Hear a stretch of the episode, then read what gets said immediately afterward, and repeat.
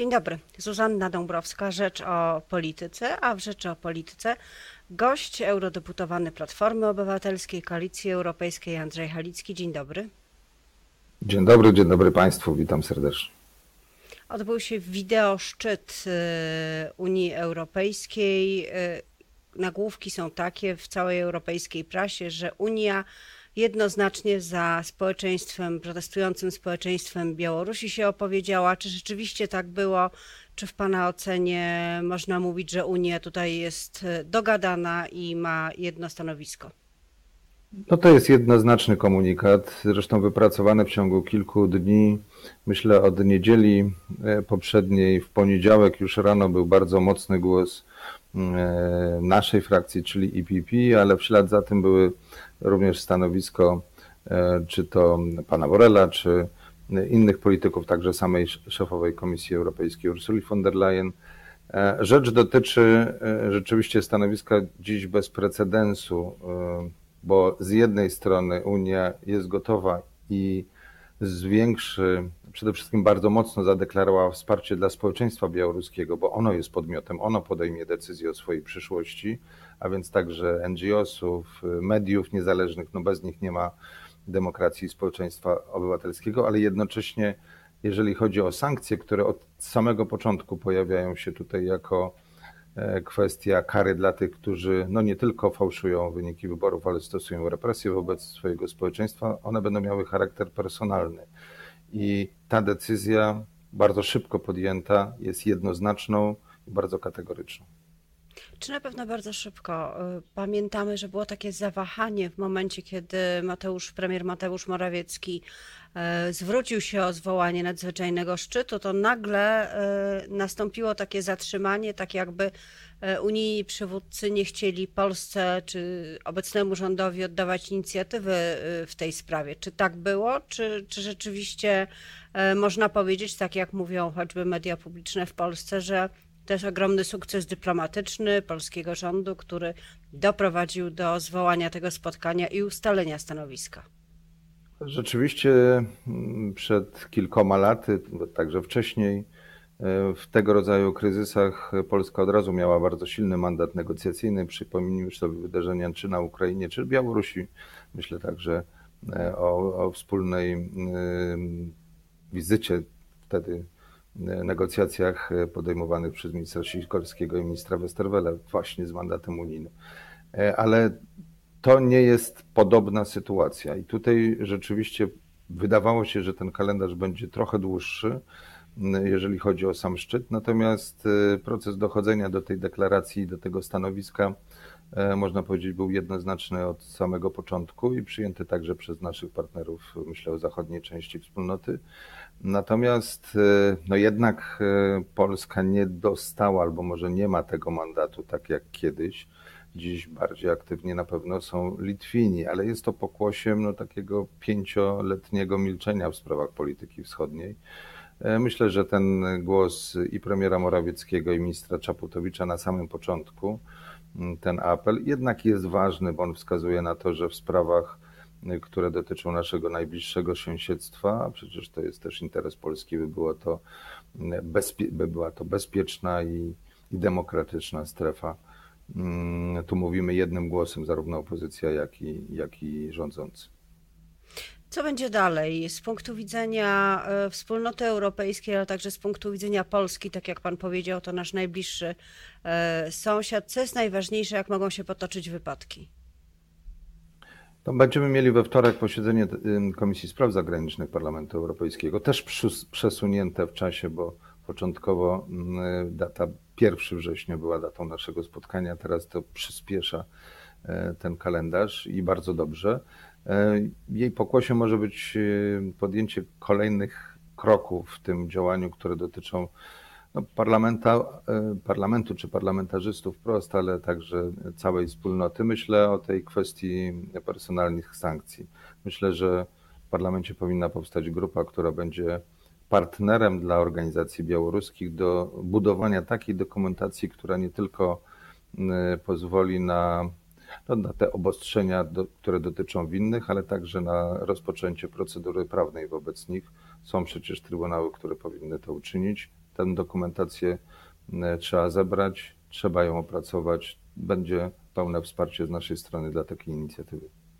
No tak, ale jest podstawowa trudność y, w ułożeniu tych y, relacji unijno-białoruskich, polegająca na tym, że instrument sankcji, e, który uderza w społeczeństwo, e, ma powstrzymywać władzę, która z tym społeczeństwem walczy. I tu bardzo trudno jest wyważyć. Nie, na to nie ma zgody właśnie.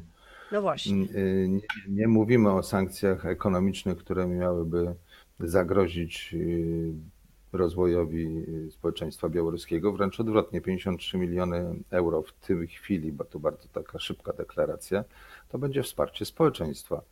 Y, tu mówimy nie tylko o pomocy prawnej czy medycznej, ta jest dzisiaj najważniejsza, ale także y, pomocy mediom niezależnym, pomocy właśnie tym organizacjom, które te fundamenty państwa y, obywatelskiego, w przyszłości demokratycznego, mam nadzieję, będą budować. Natomiast wiemy też zresztą, zapytać, jak to robić. Przepraszam. E, no właśnie, tak. chciałam bardzo konkretnie zapytać, e, jak to będzie zorganizowane, bo na Białorusi nie ma e, obecnie takich instytucji, które są w stanie środki przekazywać, Dokładnie. dystrybuować. Jak to będzie zorganizowane? Dokładnie. Tu jest, y, tu są dwa jak gdyby aspekty w tym pytaniu istotne. Pierwsze to jest ta podmiotowość społeczeństwa białoruskiego, które no, musi mieć swoją reprezentację. Powstała Rada Koordynacyjna wokół Swietłany Cichanowskiej, ale to, to jest ciągle proces. Ważne, żeby on był, no, powiedziałbym, jednoznacznie y, jednoznacznie i zaakceptowanym i rzeczywiście w kwestiach y, politycznym skutecznym. Druga kwestia to te organizacje i, i kontakty, które no, mogę powiedzieć z polskiej perspektywy, które mogą być skuteczne wtedy, kiedy mamy do czynienia rzeczywiście z no, dobrze zorganizowanymi partnerami. Ich jest wielu i to trzeba też uwzględnić. Natomiast ta koordynacja musi być poprzez organizacje pozarządowe skuteczną i mogę powiedzieć, że z polskiej perspektywy Mm, i doświadczenia, które mamy wieloletniego zresztą, e, sam w tym uczestniczyłem również, e, to dzieje się skutecznie. Zostawmy e, Zostawmy Chce pan powiedzieć, że, że polska opozycja demokratyczna ma bogate doświadczenia w pozyskiwaniu pomocy zewnętrznej wbrew władzy, która jej nie lubi. To jest nasza historia, ale obecnie trzeba pomagać tym, którzy dzisiaj jej potrzebują. Kiedyś uzyskaliśmy taką pomoc od od Zachodu. Dziś my jesteśmy Zachodem dla, dla Białorusinów. E, to jeśli mówimy o pomocy, y, przejdźmy na polskie podwórko. Być może europosłowie Platformy Obywatelskiej powinni zrobić jakąś zrzutkę po to, żeby wesprzeć e, nadwyrężone budżety swoich kolegów w Polsce. Nie, no teraz już mówię o kolegach nie, to, posłach. To, to inny temat.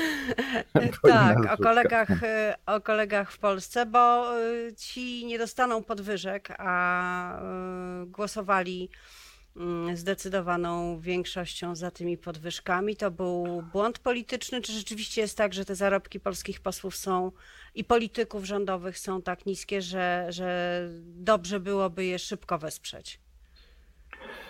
No są oczywiście niskie i to, i to nie ulega wątpliwości. Ja nie chcę wchodzić w taki tani populizm, że, że wszystko powinno być za darmo i wynikać tylko z zaangażowania społecznego, no bo tak nie jest. Mówię też o warunkach tych biurowych, pomocy prawnej i tak dalej, wszystkich tych aspektach, które dotyczą pracy E, parlamentarzystów. Warunki w Polsce tej pracy nie są.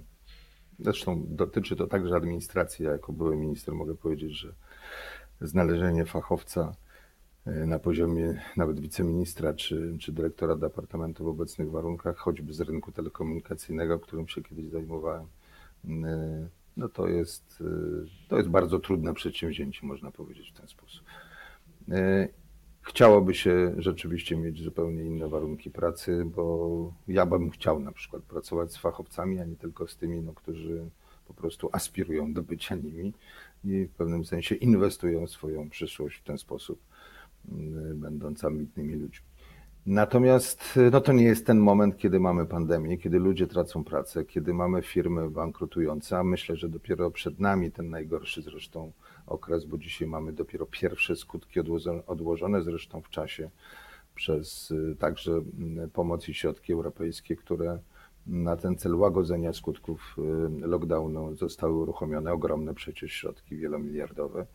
E, więc zobaczymy, co będzie jesienią. Na pewno politycy no, powinni myśleć o sobie na końcu. Dzisiaj zresztą jesteśmy w przededniu 1 września, więc nauczyciele, o lekarzach i pielęgniarkach nie muszę wspominać, więc mamy dzisiaj, o, o przedsiębiorcach czy osobach tracących pracę, powiedziałem wcześniej, mamy przed sobą ogromne wyzwanie e, gospodarcze i społeczne.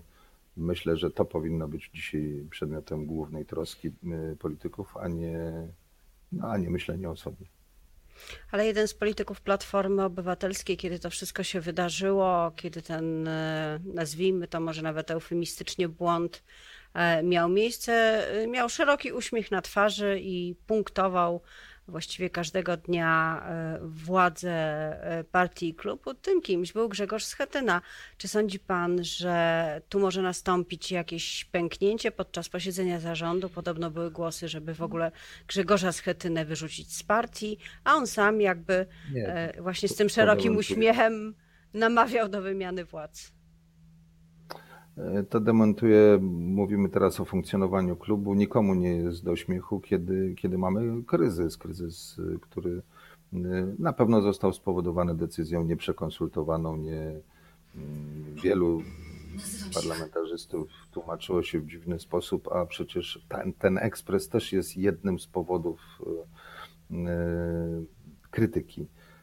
Nawet dobra systemowa decyzja, jeżeli mówię o jej intencji, jest przeprowadzona w sposób nieakceptowalny, zły, szybki, niezrozumiały, a jeszcze tego w tak złym czasie, jest po prostu fatalną decyzją czy złą decyzją. I, I, w tym wypadku y, z takim procesem mieliśmy do czynienia, tylko to nie jest inicjatywa opozycji, mocno podkreślam, i nie jest to ustawa, która by wychodziła z naszych y, szeregów. Jest to przyzwolenie po prostu na wprowadzenie tej ustawy przez przez naszych kolegów w Sejmie. Na szczęście naprawione w Senacie. Skąd się wziął problem? Na pewno z nie najlepszej komunikacji, bo tutaj mowa była głównie raczej o kolegium klubu, mm, o tym ekspresie, który miał miejsce. Bo przecież jednego dnia przeprowadzono trzy, trzy czytania, to jest fikcja ten, w ten sposób nad ustawą, zresztą tak e, skomplikowaną i z tyloma wątkami się nie pracuje, bo tu mówili, mówimy o parlamentarzystach, ale także administracji państwowej, samorządzie. I subwencjach. I subwencjach dla partii politycznych. Także, tak, także to jest duża systemowa ustawa, a nie jakaś mała poprawka czy nowelizacja. I oczywiście możemy rozmawiać tryb... o historii, o zabranych pensjach, o złośliwości sprzed dwóch lat prezesa Kaczyńskiego, czy jeszcze wcześniejszych zamrożeniu mm, tych y, wszystkich świadczeń, ale to nie jest ten czas i ten moment. I tu kolegium, y, myślę, mm, jest odpowiedzialne w tym sensie za brak tej komunikacji także z innymi członkami, jak koalicja y, klubu, a koalicja obywatelska składa się też z wielu podmiotów. I to też trzeba, o tym trzeba pamiętać w każdym detalu, nie mówiąc o tym, że nie mieliśmy zarządu krajowego, no bo właśnie wszystko działo się szybko ten tryb e, procedowania też wymagał e, jakichś e, dogadywań się z Prawem i Sprawiedliwością. Nie wiemy jeszcze, jak to się odbywało. Być może się dowiemy, ale nie sądzę, żeby polityka chciała odsłaniać swoje kulisy. Czy Borys Budka powinien zostać szefem klubu? Była komisja Pozostać. regulaminowa.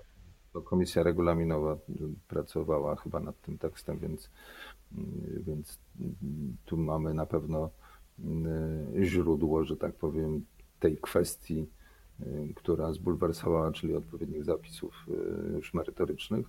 Natomiast tak czy inaczej powinna się odbyć szeroka debata w parlamencie, w klubiach, y, także z udziałem przecież obywateli, no oni też mają coś do powiedzenia w tej kwestii i ta niezgoda czy brak zrozumienia natychmiast został zweryfikowany szybkim komunikatem i, i niezgodą na, na tego rodzaju projekt w Senacie. Więc Suma summarum uważam, że lepiej wyciągać z błędów wnioski, które się szybko naprawia i ma się do tego narzędzia. Widać, jaką wagę ma dzisiaj Senat w takim momencie. A przypomnę, że ten Senat też jest y, efektem bardzo szerokiego porozumienia, no, notabene którego architektem był Grzegorz Schetyna, wspomniany wcześniej, więc nikt Schetyny tutaj z imienia i nazwiska nie piętnował i nie ma zamiaru wyrzucać, jak gdzieś przeczytałem nawet na jakimś portalu. E, Na początku września ma się odbyć kolejne posiedzenie zarządu i tam ma e, ostatecznie zapaść decyzja co do ewentualnych zmian, więc powtórzę pytanie, czy Borys Budka powinien odejść ze stanowiska szefa klubu POK? No łączy te stanowiska, czyli przewodniczącego partii i szefa klubu i właściwie on sam zapowiadał, że to jest rozwiązanie tymczasowe, więc myślę, że pewnie, y, pewnie zaproponuje rozwiązanie y, inne, ale tu mówiliśmy też nie o samym przewodniczącym Budce, ale, ale o całym zespole, którym jest y, kolegium, a więc ten, ten prezydialny skład. On musi być i reprezentatywny, i również no, dobrze skomunikowany z całą resztą klubu. Myślę, że tutaj zawiodła mm, intuicja tych, którzy właśnie w tym gremium zasiadają. Dziękuję bardzo za tę e, analizę i za e, wołanie o polityczną intuicję, która się na pewno przyda na polskiej scenie politycznej. Dziękuję za rozmowę. Moim gościem był Dziękuję eurodeputowany. Platformy Obywatelskiej Andrzej Halicki. Dziękuję.